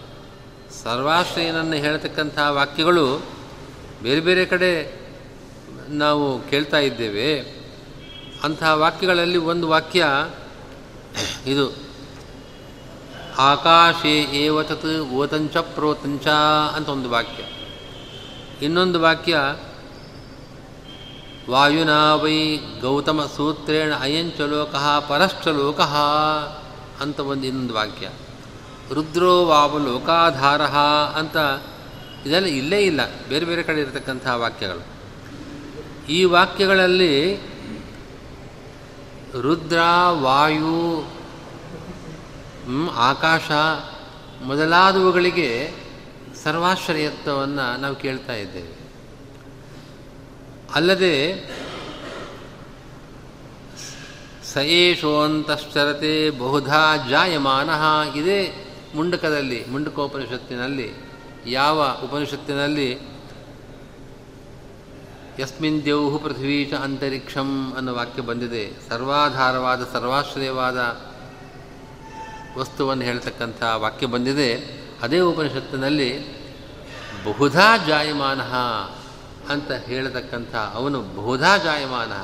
ಅನೇಕ ಸರಿ ಹುಟ್ಟುತ್ತಾ ಇದ್ದಾನೆ. ಬಹುಧಾ ಜಾಯಮಾನ ಅಂತಂದು ಹಾಗೆ ನಾನಾ ಯೋನಿಗಳಲ್ಲಿ ಹುಡ್ತಾ ಇದ್ದಾನೆ ಅಂತ ನಮಗೆ ಅರ್ಥವಾಗತ್ತೆ.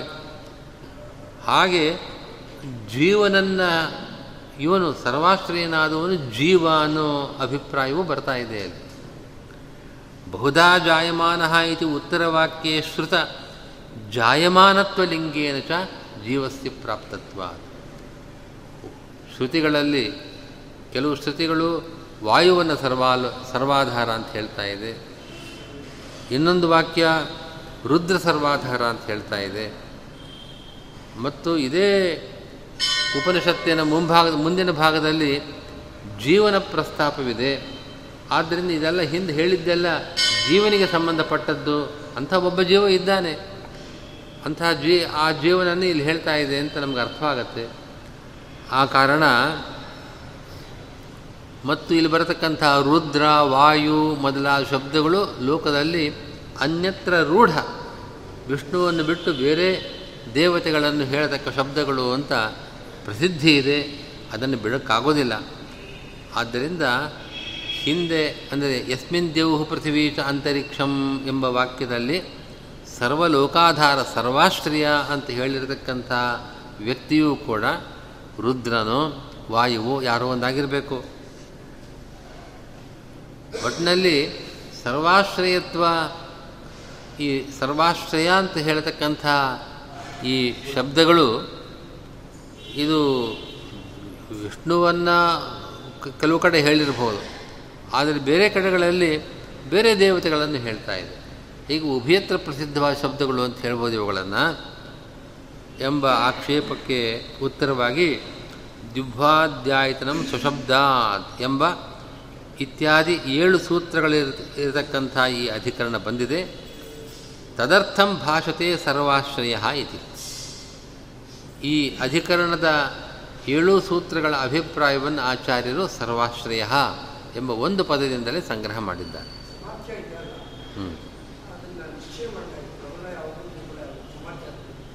ಸಮಾಖ್ಯ ಅಂತಂದರೆ ಸಮಾನವಾದ ವಿಷಯ. ಇಲ್ಲಿ ಹೇಳುವಂತೆ ಅಲ್ಲೂ ಹೇಳ್ತಾ ಇದೆ. ಒಂದೇ ವಿಷಯವನ್ನು ಎರಡು ಕಡೆ ಹೇಳಿದರೆ ಅದನ್ನು ಸಮಾಖ್ಯ ವಾಕ್ಯಗಳು ಅಂತ ಕರೀತಾರೆ. ಇಲ್ಲಿ ಪ್ರಾಬಲ್ಯದವ್ರ ದೌರ್ಬಲ್ಯ ವಿಷಯ ಇವಾಗೇನು ಬರೋದಿಲ್ಲ. ಈಗ ಹೇಳೋದು, ಆ ವಾಕ್ಯ ರುದ್ರೋ ವಾವ ಲೋಕಾಧಾರ ಅಂತನ್ನೋ ವಾಕ್ಯ ಲೋಕಾಧಾರನಾದ ರುದ್ರನನ್ನು ಹೇಳ್ತಾ ಇದೆ.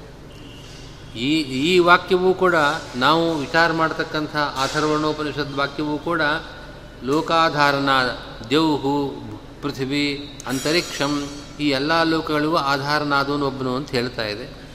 ರುದ್ರವಾವ ಲೋಕಾಧಾರ ಅನ್ನೋ ವಾಕ್ಯವೂ ಕೂಡ ಲೋಕಾಧಾರನನ್ನು ಒಬ್ಬನನ್ನು ಹೇಳ್ತಾ ಇದೆ. ಆದ್ದರಿಂದ ಒಂದೇ ವಿಷಯವನ್ನು ಹೇಳ್ತಕ್ಕಂಥ ವಾಕ್ಯಗಳು ಸಮಾಖ್ಯ ವಾಕ್ಯಗಳು ಅಂತ ಕರಿಬಹುದು. ಈ ಎಲ್ಲ ವಾಕ್ಯಗಳು ಕೂಡ ಬೇರೆ ಇನ್ನೊಬ್ಬನನ್ನು ಸರ್ವಾಶ್ರಯ ಅಂತ ಹೇಳ್ತಾ ಇದೆಯಲ್ವೇ? ಅಂತ ಅಷ್ಟೇ ಅವನ ಅಭಿಪ್ರಾಯ. ಸಮ ಸ್ಮೃತಿಯೂ ಆಗತ್ತೆ.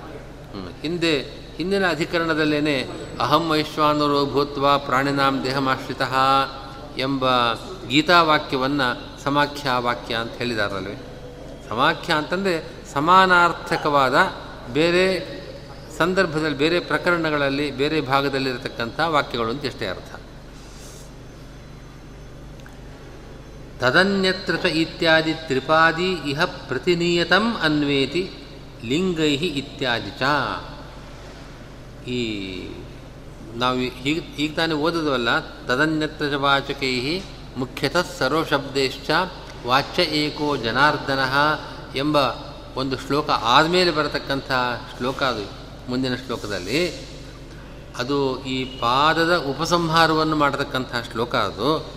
ಆ ಆ ಭಾಗವನ್ನು, ಆ ತ್ರಿಪಾದಿಯನ್ನು, ಮೂರು ಪಾದಗಳ ಆ ಭಾಗವನ್ನು ಪ್ರತಿನಿಯತಂ ಅನ್ವೇತಿ, ಸರ್ವಾಶ್ರಯ ಸರ್ವಾಶ್ರಯ ಅನ್ನುವಾಗ ಮುಖ್ಯತಃ ಸರ್ವಶಬ್ದೇಶ್ಚ ವಾಚ್ಯೇಕೋ ಜನಾರ್ದನ ಅಂತ. ಸರ್ವಾಶ್ರಯ, ಪೂರ್ಣಗುಣ, ಅಕ್ಷರ, ಸನ್ ಈ ಎಲ್ಲ ಶಬ್ದಗಳನ್ನು ಒಂದೊಂದು ಅಧಿಕರಣದಲ್ಲಿ ಸಮನ್ವಯ ಮಾಡತಕ್ಕಂಥ ಶಬ್ದಗಳು ಅಂತ ಇಟ್ಕೊಂಡು ಬಂದಿದೆ. ಪ್ರತಿಯೊಂದು ಕಡೆಯಲ್ಲೂ ಕೂಡ ಆ ಕೊನೆ ಭಾಗವನ್ನು ತಪ್ಪದೇ ಅನ್ವಯ ಮಾಡಿಕೊಳ್ಬೇಕು. ಯಸ್ಮಿನ್ ದೇವು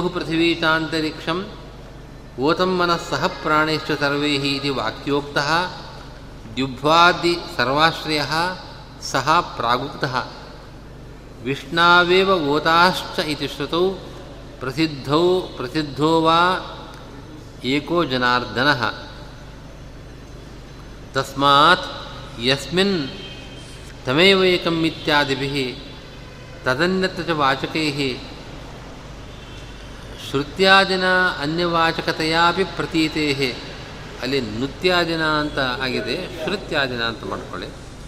ಶ್ರುತ್ಯಾದಿನ ಅನ್ಯವಾಚಕತೆಯಾಪಿ ಪ್ರತೀತೈ ಸರ್ವೈ ಏಕೋ ಜನಾರ್ದನ, ಏವ ಮುಖ್ಯತೋ ವಾಚ್ಯ, ನ ಪ್ರಕೃತ್ಯಾದಿ ಅನೇಕ. ಸರ್ವಾಶ್ರಯ, ತದನ್ಯತ್ರ ವಾಚಕೈ ಮುಖ್ಯತಃ ಸರ್ವಶಬ್ದೇಶ್ಚ ವಾಚ್ಯ ಏಕೋ ಜನಾರ್ದನ.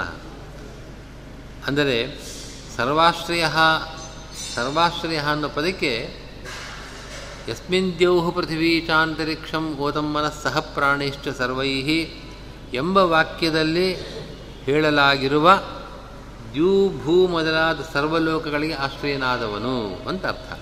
ಸರ್ವಾಶ್ರಯ ಅಂತಂದರೆ ಈ ವಾಕ್ಯ. ಈ ಮೊದಲನೇ ಅಧಿಕರಣದ ವಿಷಯ ವಾಕ್ಯ ಯಾವುದಿದೆ? ಅಥರ್ವಣೋಪನಿಷತ್ತಿನ ವಾಕ್ಯ. ಆ ವಾಕ್ಯದಲ್ಲಿ ಹೇಳಿರತಕ್ಕಂಥ ಸರ್ವಾಶ್ರಯನು, ಅವನು ಸಹ, ಸರ್ವಾಶ್ರಯ ಸಹ ಸಹ ಅಂತಂದರೆ ಪ್ರಾಗುಕ್ತ ಹಿಂದೆ, ನಾವು ಹಿಂದಿನ ಪಾದಗಳಲ್ಲಿ ಯಾರನ್ನ ಆಯಾಯ ವಾಕ್ಯ ಪ್ರತಿಪಾದ್ಯನಾದವನು ಶಬ್ದ ಶಬ್ದ ಪ್ರತಿಪಾದ್ಯನಾದವನು ಅಂತ ನಾವು ಹೇಳಿದ್ದೆವು, ಅವನೇ.